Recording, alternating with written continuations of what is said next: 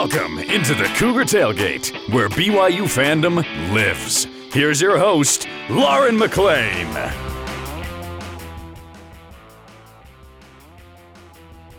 What's up, my friends? Lauren McLean here with Cleon Wall, and we're doing what we do best talking all things BYU Cougars.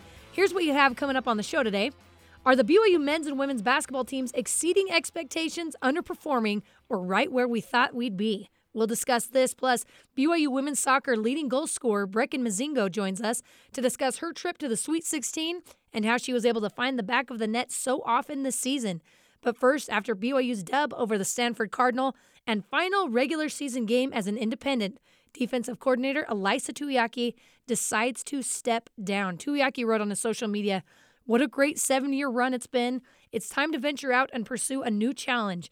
I want to say thank you. Cleon, what were your initial thoughts when you heard Ilaisa Tuiaki announced his resignation? I, I, I wasn't surprised, but I will say I, I like to give coaches time to do their job. You know, I'm not one of those SEC fans, and I shouldn't pick on SEC fans, but I'm not one of the SEC fans where after one season, like it's not working, he needs to be Yeah. fired. I'm I'm very much a guy who's like. I'm going to give you the benefit of the doubt. You know more than I do. Let's see what you can do. I famously is a, was a guy who, even after four years of Gary Crowton, was like, "I'll just give him one more season," type of thing. I was very. you might have been the only guy. I, I think I was. I was very forgiving back then. I, I was also not very happy when Ty Detmer was let go after only Yeah. two seasons because I felt like you didn't give him enough time to Yeah. see what he could do uh, with his offense. But I, I'm always very much a let's just see, let's wait and see, let's see how things go. Looking back on it now, by the way, with the Gary Crowton thing, yeah, it was time for him to go after four years. I think four years is actually a good time. Three to four years is a good time to um, build a program up. yeah. So with Ilaisa Tuiaki, going back to him, I, I wanted Tuiaki's defense to improve because I, I I wanted to give him a chance. I I wanted that cool story of the guy who comes from small schools and kind of builds his way up and he went from just being a position coach to now being defensive coordinator at BYU, a place that he loved even though he didn't go to school here, he Right. still loved BYU. I wanted him to succeed he was a great guy to interview. He was fun. He he didn't pull any punches when when BYU when his when his unit didn't play well or BYU didn't play well. It's not like he says, "Well, you know, everything's great." You know, he Yeah. was he was honest with us Mhm. and those things. I, I liked interviewing him, but I think he got a fair chance. Yeah. I, I'm not going to say he didn't get a fair chance. Seven years. Yeah, seven years of being defensive coordinator. You know, in the past two seasons, probably has been, you could go more than two seasons, but I'll just say the last two seasons has kind of been the thing that really caused everyone angst.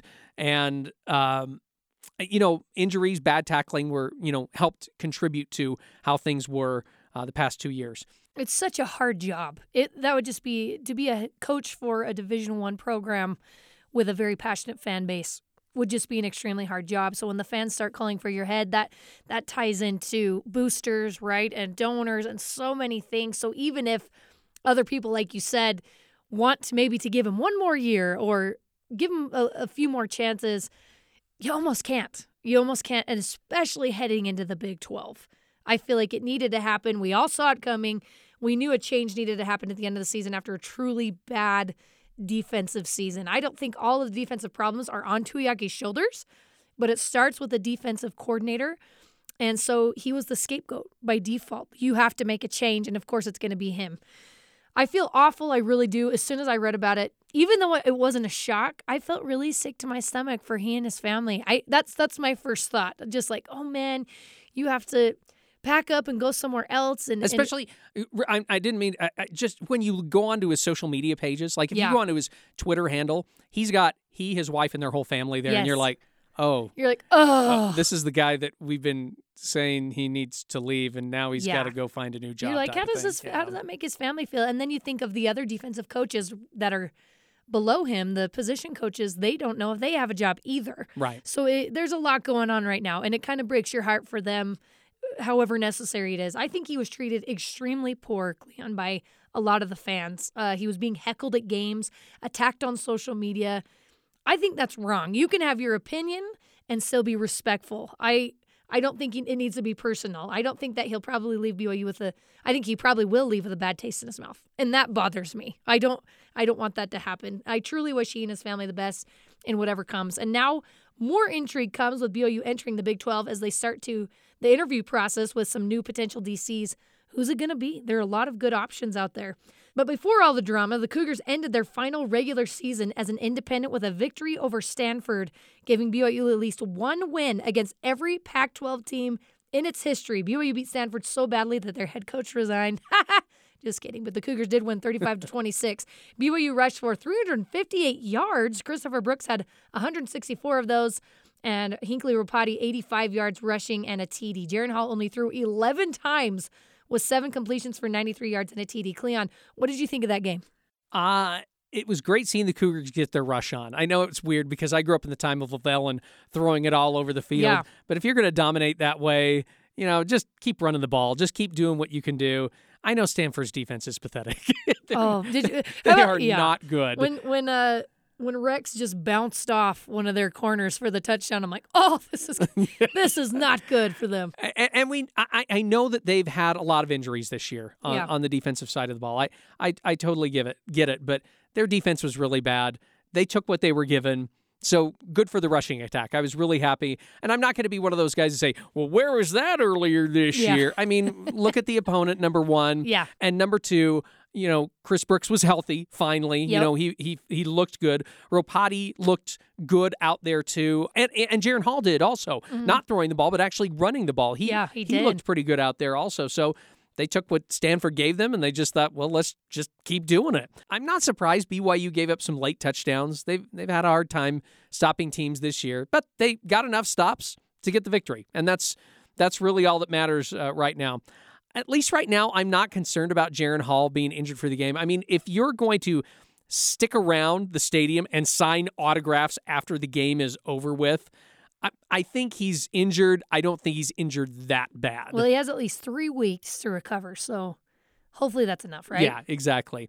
And I finally got to see Jacob Conover. I know, I know, he played against Utah Tech. I get it, but I finally got to see Jacob Conover throw one pass and hand the ball up a- a To the ground. So you know what? I give up. I, I, it's not that I don't like Jacob Conover. I just give up trying to say, "Hey, I want to see Jacob Conover this year." Yeah. Doesn't matter anymore. I guess we've seen. I guess we've seen Jacob Conover, and there you go. I actually really enjoyed watching it. Once I saw that BYU's offense could have their way with Stanford's D, I wasn't worried. Points were coming fairly easy, and like you said, it was great to see BYU's run game come to life. And the game was a hair on the boring side, Cleon. Like, but I said I enjoyed watching it, even though it was a little boring. I, I don't mind watching teams run the ball over and over and over again, but every once in a while I'm like, let's let's see a little throwing in there.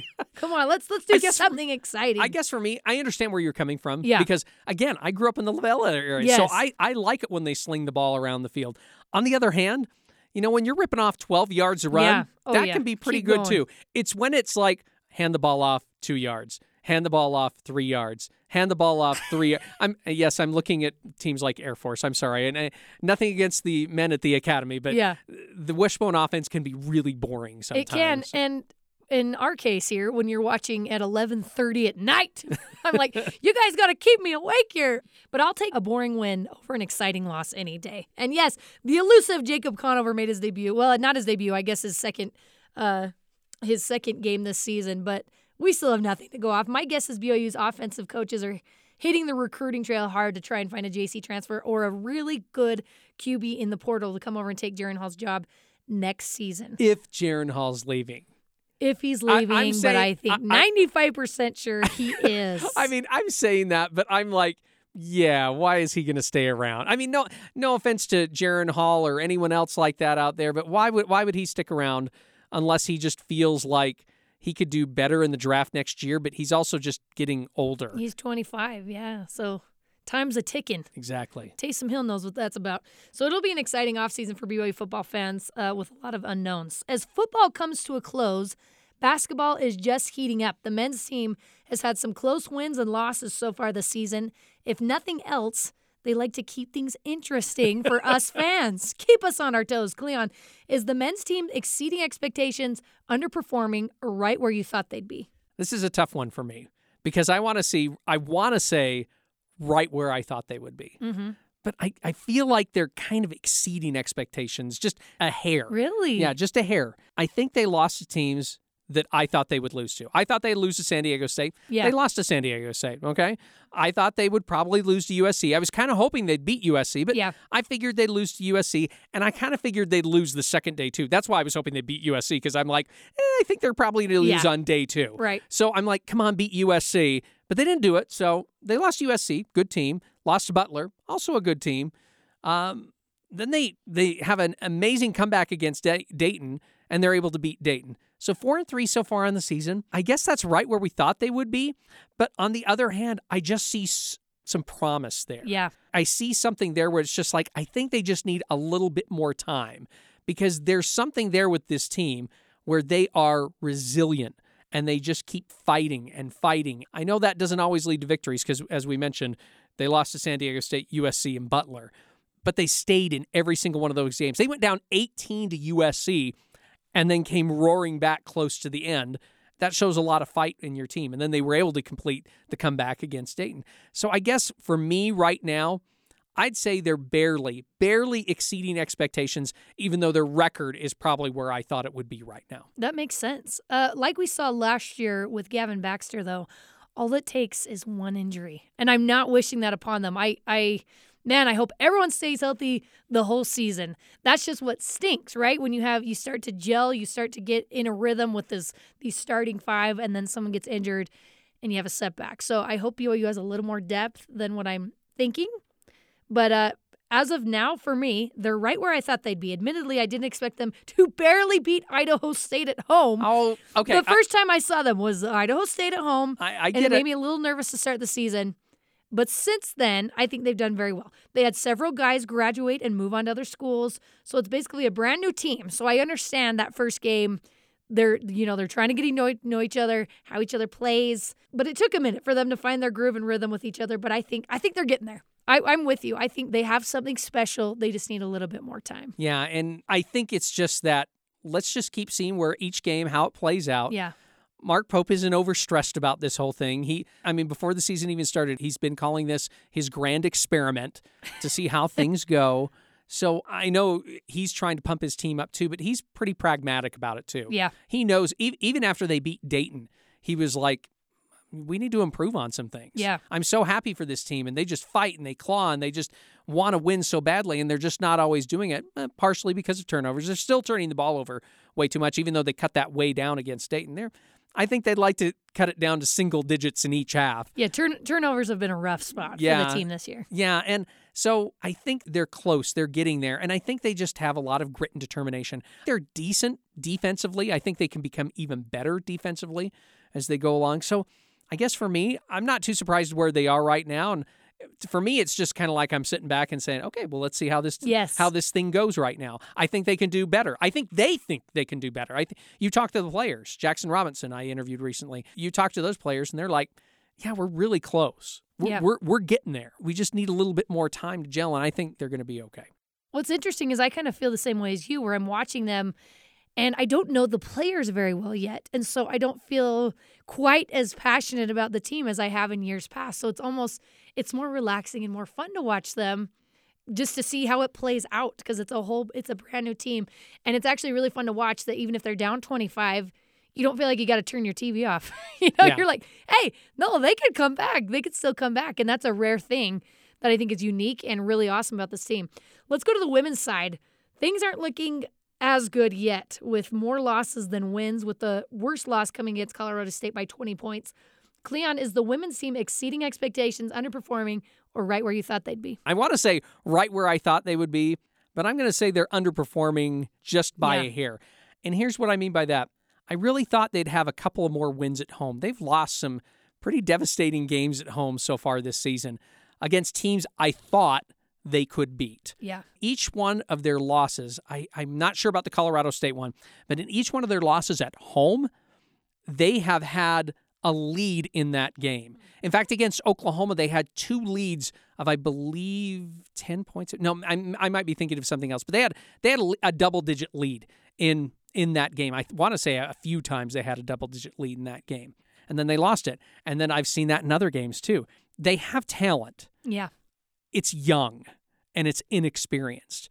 And so I think again, as we see the season goes along, they're going to pick up on what Amber Whiting wants them to do. Uh, I think they will improve offensively and defensively, but I'm not going to sit here and say that the BYU women's basketball team is going to be playing in the postseason right now. I know they're too, you know, I just feel like you know, it's going to be one of those rebuilding seasons. And that's tough for players like Lauren Gustin. Yes. Who is just a double double machine every single night. But she's not quite getting the help that she needs consistently from her players. And that's because a lot of those players are young. Yeah. It would be really tough switching coaches. It really would, especially if that's not the coach you committed to, but some of them decided to stay anyway that's it's just a difficult transition, and I think there can be a lot of problems and difficulties that come with that. With last year's leading scorers and stars gone in Shaylee Gonzalez and Paisley Harding, a new head coach making her debut at the collegiate level, they're about where I expected them to be. I really wanted them to carry on what they were doing last year, what they were able to accomplish, but I think in the depths of my soul, I didn't think that was going to happen. Yeah. I'm not surprised they're struggling a little bit. It might take a year or two for Amber Whiting to establish her culture and the girls she recruited, right, in the right places, including her daughter, which is going to be so so cool and has a lot of talent. So I'm I'm not counting anybody out this season. I think they can turn it around. I think, like you said, the Oklahoma game, which are an incredible team. I think they're ranked what 16th or something in the country. They can hang with them, so that proves they can hang with uh, most teams. They just need to kind of figure out how to finish, how to stay on top. So I'm hoping they can do that this season. Plus, the season's still young. We'll see what happens. Coming up, she was scoring goals and taking names all the way up to the Sweet 16. UA women's soccer forward Brecken Mozingo joins us next on Cougar Tailgate.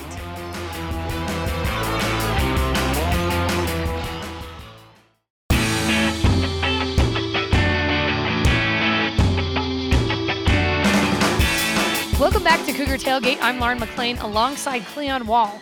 After an undefeated run in conference play, the BYU women's soccer team came up just short to North Carolina 3 2 in the Sweet 16 in the NCAA tournament.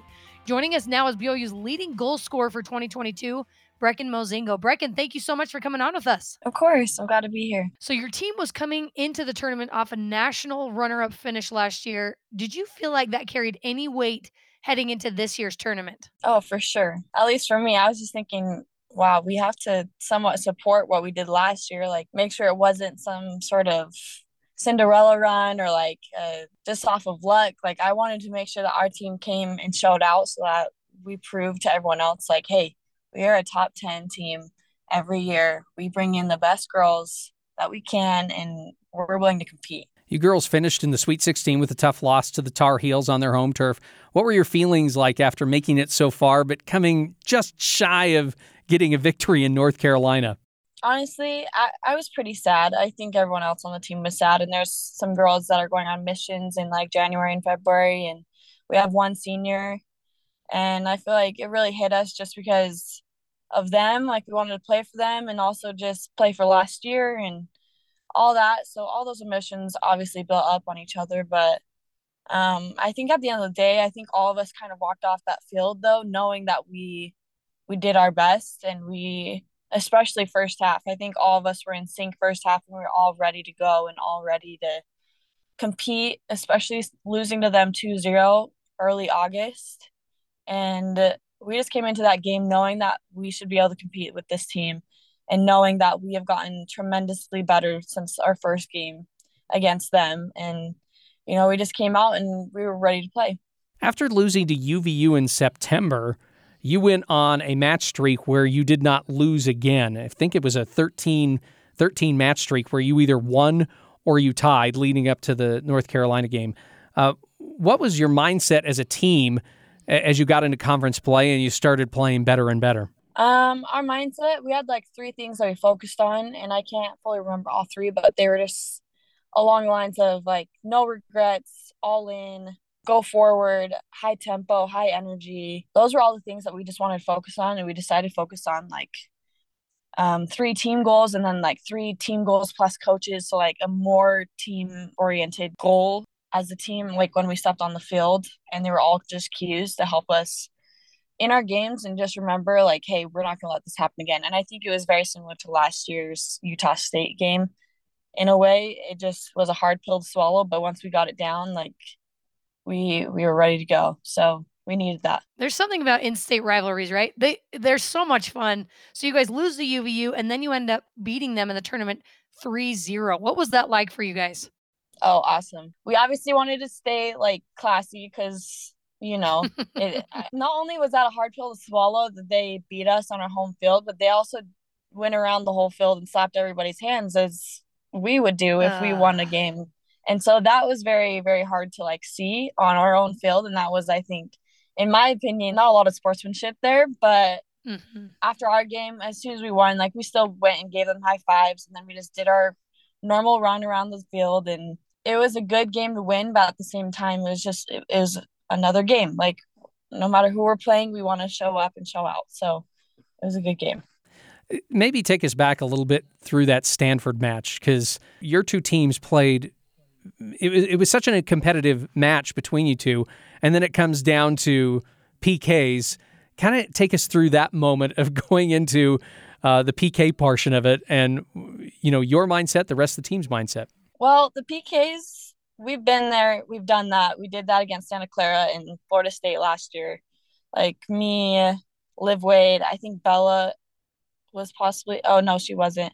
Um, like Ellie, all of us were kind of already there so we kind of just knew what was up and what we needed to do. And me personally i had a not very good game against stanford. I shut down mentally and so i was pretty nervous but i still wanted to take a PK because all season after practice i'll take at least two or at least five like just because i know that i know how to do that and i know that i'll be able to step up and take it when called upon you know? And in that moment, I was pretty nervous because I was like, shoot, am I going to let my mentality from the game leak over to the PK or am I going to stand up and like really focus in on my self talk and just put it away? And this is a really big moment. Like, this could make us go on or make us like stop our, or end our whole season. And so mm-hmm. I was mm-hmm. pretty nervous. But I just really focused in on my self talk and I was just telling myself, I will make this, I will make this and I just before I saw that the goalie was also scouting, I saw the coaches having like a clipboard over there and like showing everyone's like PKs and all that stuff or whoever's taken them before. And I was like, okay, all my past like four PKs, I've gone to the right side. I'm gonna go to the left side, and I've been practicing the left side for a really long time. And um, I just went up there and I was like, hey, I've done this before. It's simple, quick, easy. Just do what you've been doing. But it was really cool to see that Lava stepped up and took one, and Ellie was able to finish us off. And not only that, Tegan, our freshman keeper, coming in and saving and basically winning the whole PK series for us. That was awesome. Like to do that as a freshman, that's insane. And a lot of credit goes to her for that win. Man, so cool. You have to be so mentally tough to be an athlete. It's crazy. And you, Brecken, had a phenomenal year. You played in 21 games, 12 goals, 10 assists. What can you say has been your big motivator this year? I just wanted to be better than last year. And that's always like my mentality and just life in general. Like, be better than you were last week, be better than you were yesterday, all that type of stuff. So I knew that I had more to show from last season. And like, I still, even now, like, know that I can improve. And I think I have to, especially since it's my senior season. And I'm just like, I, I want to do my very absolute best. And like, I think training starts now for that. But to be honest, like this year with injuries that I've had, I was pretty nervous going into this season because I was like, I'm behind, like on my training, I'm behind hmm. in my physicality, I'm behind mentally because I only had like two months to prep myself to get physically back in condition and mentally back. And so I was pretty nervous going into season in the mental aspect of things just because I wasn't also able to put in that much time on the field and like extra work and stuff like that. So I was kind of just like, you know what, work as hard as you can, do the best you can, and we'll re- we'll reevaluate basically after season. But I think a big thing that like saved me was from our mental strength coach. She really pounds in our heads like we got to have cues going into each game, and mine were the same every game. And I think that's what really clicked for me. And it was two touch, connect pass, and commit defender. Those were the only three things I really had going on in my mind. And if I messed up, I messed up, and if I succeeded, I succeeded, but I really just stayed ground or I stayed grounded in those three cues. So now that the tournament is over, what's the off season like for you guys? I hope you get a little bit of break during the holidays. I mean, they haven't told us much, but I'm pretty sure that we have until at least January 1st off, which is really nice. But for me, like I, I told myself I was gonna take a week off, but like I, I found myself in the IPF yesterday, like kicking the ball around. So mm-hmm. I I don't know how long the break is gonna be for me, but we'll see. Hey, we have a few fun questions for you. At least I, I at least have one. You choose to play as number 13 some people may think that's unlucky. I actually like the number 13, maybe because I was born on the 13th. Uh, why did you choose number 13? I've honestly just grown up with it. I've had it ever since I was little, and I just wanted to carry on the tradition. And um, also, like, this is kind of dumb, but when I was younger and like in elementary school, when I would write 13 like on my paper, like I would like smush them together and it would create like a bee. And I thought that was so cool for some reason. So that's also another reason why I have 13. That's darling. I love that. And Mozingo is such a cool and fun name to say. Do you know what the origin is of your last name?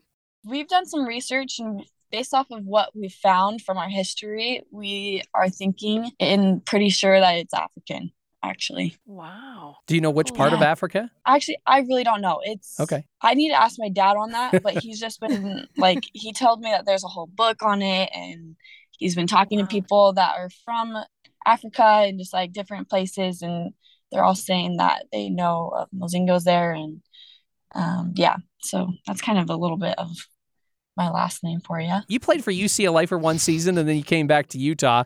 Do you ever say to yourself, "Man, I should," you know, you know, when the weather gets cold, do you ever say to yourself, uh, "Maybe I should have stayed in California"? Oh yeah, yeah, totally. Especially right now when it's like almost dead. There's like no snow. It's just freezing for no reason would love to be back in Cali with my toes in the sand, like getting my tan on, you know. But other than that, like no, I I really do like that I moved to Provo and moved my my future and my present like here and it really like helps me just know that like I have family that is here to support me, my community to support me and um the whole dating atmosphere and all there's just a whole bunch of things that came into play with making this decision to come back home. Brecken Mozingo from the BYU women's soccer team. Brecken, you are awesome. Thank you so much for taking the time with us, and you had such a phenomenal season.